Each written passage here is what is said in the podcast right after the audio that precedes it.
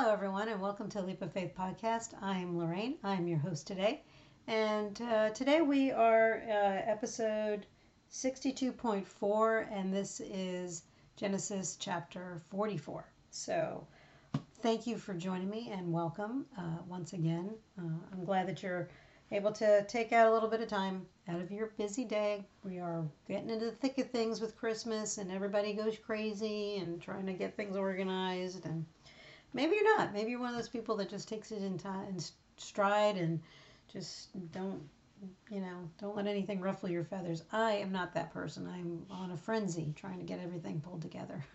so, as of today, we have exactly 10 days to Christmas. So, hopefully, things are still getting shipped from Amazon because if they're not, I'm really in trouble. So, uh, anyway, um, so we are in uh, episode 44. We're getting into the thick of it with Joseph and his brothers. And I wish we could read the next uh, two chapters, but we can't because we do one chapter a day. But I really would love to do, do 45 today as well because it's, it's good. But anyway, uh, so uh, without further ado, let's go ahead and um, pray, and uh, then we'll go ahead and dive in and, and read. So, okay. Heavenly Father, Holy God, we come to you humbly and thankfully uh, before your throne, Lord. We love you so much. We love you and your Son Jesus so much. And we want to be in your um, will. We want to be doing exactly what it is that you want us to be doing. So we uh, come to you gratefully and thankfully for all you do, all you provide. Uh, without you, we have nothing. And so we we gladly receive the gifts that you give to us.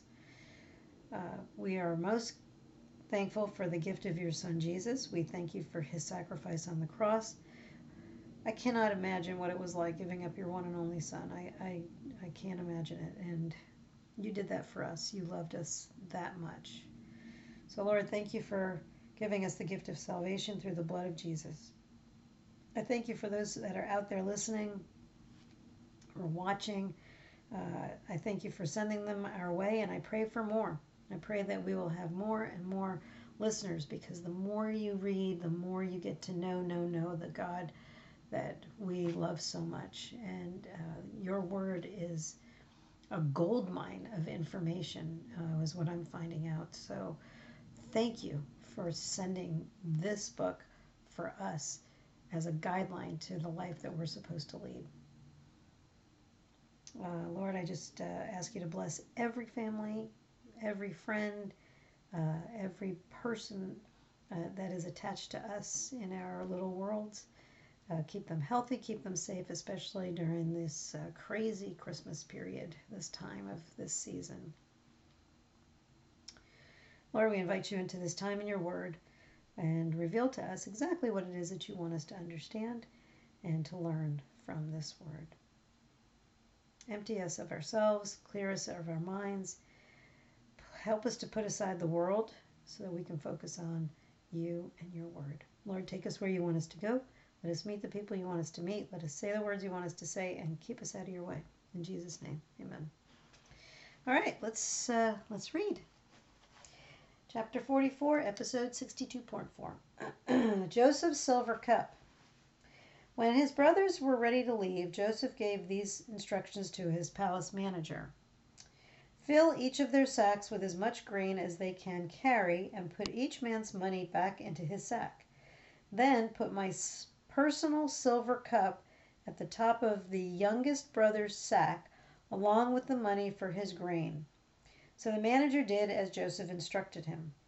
The brothers were up at dawn and were sent on their journey with their loaded donkeys. But when they had gone only a short distance and were barely out of the city, Joseph said to his palace manager, Chase after them and stop them. When you catch up with them, ask them, Why have you repaid my kindness with such evil? Why have you stolen my master's silver cup, which he uses to predict the future? What a wicked thing you have done! When the palace manager caught up with the men, he spoke to them as he had been instructed. What are you talking about? The brothers responded. We are your servants and would never do such a thing. Didn't we return the money we found in our sacks? We brought it back all the way from the land of Canaan. Why would we steal silver or gold from your master's house? If you find this cup with any of us, let that man die, and all the rest of us, my lord, will be your slaves. That's fair, the man replied, but only the one who stole the cup will be my slave. The rest of you may go free. They all quickly took their sacks from the backs of their donkeys and opened them. The palace manager searched the brothers' sacks from the oldest to the youngest, and the cup was found in Benjamin's sack. When the brothers saw this, they tore their clothing in despair. Then they loaded their donkeys again and returned to the city. Joseph was still in his palace when Judah and his brothers arrived, and they fell to the ground before him. What have you done? Joseph demanded. Don't you know that a man like me can predict the future? Judah answered, Oh, my lord, what can we say to you? How can we explain this? How can we prove our innocence? God is punishing us for our sins. My lord, we have all returned to be your slaves, all of us, not just our brother who had your cup in the sack. No, Joseph said, I would never do such a thing. Only the man who stole the cup will be my slave. The rest of you may go back to your fathers in peace. Judah speaks for his brothers. then Judah stepped forward and said, Please, Lord, please, my Lord, let your servant say just one word to you. Please do not be angry with me, even though you are as powerful as Pharaoh himself. My Lord, previously you asked us, your servants, Do you have a father or a brother? And we responded, Yes, my lord, we have a father who is an old man, and his youngest son is a child of his old age. His full brother is dead, and he left and he alone is left of his mother's children, and his father loves him very much. And you said to us, Bring him here so I can see him with my own eyes. But we said to you, my lord, but we said to you, my lord, the boy cannot leave his father, for his father would die. But you told us, Unless your youngest brother comes with you, you will never see my face again. So we returned to your servant, our father, and told him what you had said. Later, when he said, Go back again and buy us more food, we replied, We can't go back unless we can't go unless you let our youngest brother go with us. We'll never get to see the man's face unless our youngest brother is with us. Then my father said to us, As you know, my wife had two sons, and one of them went away and never returned. Doubtless he was torn to pieces by some wild animal. I have never seen him since. Now, if you can take his brother away, I'm sorry. Now, if you take his brother away from me, and any harm comes to him, you will send this grieving white haired man to his grave. And now, my lord, I cannot go back to my father without the boy. Our father's life is bound up in the boy's life. If he sees that the boy is not with us, our father will die. We, your servants, will indeed be responsible for sending that grieving white man, white haired man, to his grave. My lord, I guaranteed to my father that I would take care of the boy. I told him, if I don't bring him back to you, I will bear the blame forever. So please, my lord, let me stay here as a slave instead of the boy, and let the boy return with his brothers. For now, I can return to my father. I'm sorry. For how can I return to my father if the boy is not with me? I couldn't bear to see the anguish this would cause my father. So Joseph is really laying it on thick and he's, you know, forcing them to confess basically, you know, that what they did, uh, sort of, you know, by talking about him in that uh, verse 27 through uh, 29. But anyway, so let's go back. I, I did not highlight a lot. Um, I highlighted the very first uh, 1 through 2. When his brothers were ready to leave, Joseph gave these instructions to his palace manager. So he had a um, he had a plan. Fill each of their sacks with as much grain as they can carry, and put each man's money back into his sack. Then Put my personal silver cup at the top of the youngest brother's sack, along with the money for his grain. So the manager did as Joseph instructed him.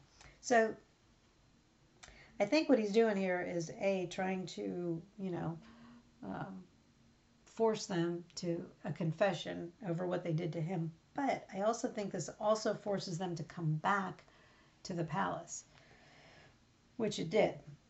So they on their way, and the palace manager, you know, calls them out for stealing the um, silver cup, and they're like, "What are you talking about?" Excuse me. What are you talking about? Didn't we return the money we found in our sacks? Brought it all the way back from Canaan. Why would we steal silver or gold? If you find this cup with any of us, that man should die, and let the rest of us be your slaves. And so you know, the manager says, oh, that's fair, but only the one who stole the cup will be my slave. Uh, the rest of you can go free. So they open up their sacks, and of course, they find the silver cup in Benjamin's uh, sack. And Joseph, and they tear their clothes, and they're, they're you know, they're, dis, they're in desperation. Uh, Joseph was still in his palace when Judah and his brothers arrived, and they fell to the ground before him. That's like the fourth or fifth time that that's happened. So his dream keeps repeating itself over and over again. Um, don't you know that a man like me can predict the future? Judah answers, Oh, my Lord, how can we explain this? How can we prove our innocence? God is punishing us for our sins. So he knows that what they did was wrong, and they're being punished for their, you know, awfulness. And of course, Joseph says, No, uh, I'm only going to keep the man who stole the cup. The rest of you can go back to your father in peace. And then, of course, Judah speaks up. Um, I didn't highlight anything again until 27, but you know, Judah's speaking up. He's saying, you know, telling the whole story about how you know Joseph disappeared and father never saw him again, and he's got his full brother. Uh, by, uh, as you know, uh, then my father said to us, As you know, my wife had two sons, and one of them went away and never returned. Uh, doubtless he was torn to pieces by some wild animal. I've never seen him since. Um, and then, of course, Judah is, you know, telling him, I, I put myself on the line here. I promised my father I would not come back without the boy. I would protect him. So please don't make me go back there without him. so, uh, you know, he offers to stay instead of the boy. Uh, I couldn't bear to see the anguish this would cause my father. That was, I mean, that's huge. I mean, he's very contrite. They obviously feel very, very bad about what they did. So, so 45, we'll have to wait till tomorrow. I'm sorry. So, but that's it for today. Uh, it's always good stuff. Uh, I don't really have a takeaway except, um, you know, don't be deceitful. Uh, anyway, well, that's it. Uh, as always, I will uh, never close out without giving you the opportunity to receive Christ as your Lord and Savior. If you have not made a decision for Jesus, uh, this is your moment. Um, you can um, say the prayer with us. We call it the prayer of salvation. And uh, if you feel God is calling you, uh, this is your moment in time. So let's pray. Heavenly Father, today I put my trust in you. I am not perfect and know that I have sinned against you. Please forgive me. I thank you for the sacrifice of your Son Jesus on the cross. It's his perfect and spotless blood that covers all of my sins, past, present, and future. On this day, I accept him as my Lord and Savior into my life, into my heart, and I will live my life for him. Thank you for my salvation. In Jesus' name, amen. If you said that prayer for the first time, congratulations. Welcome into the uh, the family of Christ, and uh, we strongly recommend recommend uh, that you find a pastor. Uh, we find we tell you to uh, get part of a church, uh, join a ministry, get into a Bible study, whatever it is that God is telling you to do, go do it. We also say mark it in your Bible. today is the day that you receive Christ, so you have the date marked. Um, just so you have a, a record of it. And, uh, you know, it's a celebration. And uh, it's somebody who has been probably praying for you, would love to hear that. If you'd like to let us know, Lorraine at leapoffaithpodcast.org or Jeremiah at leapoffaithpodcast.org, uh, please feel free to message us. We'd love to hear from you. So that's it for today. Uh, not sure what time it is that you're able to do this, morning, noon, or night. I have no idea. But I'm just glad that you were able to stop and listen. So uh, take care. God bless you, and I will see you tomorrow.